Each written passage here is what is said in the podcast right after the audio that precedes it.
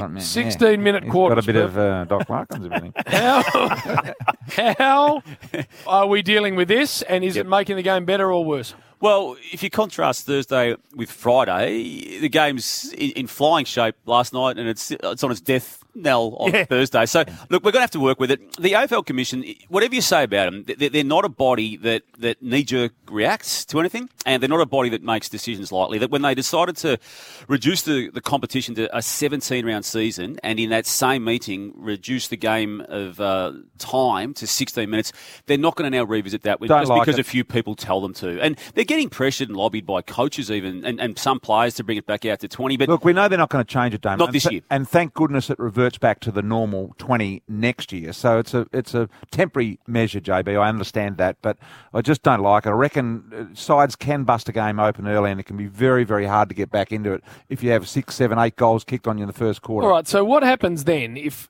provided we get the rest of this season played normally, Yeah. and they, that is uh, provided, and we get to the finals, can't they then revert back? no.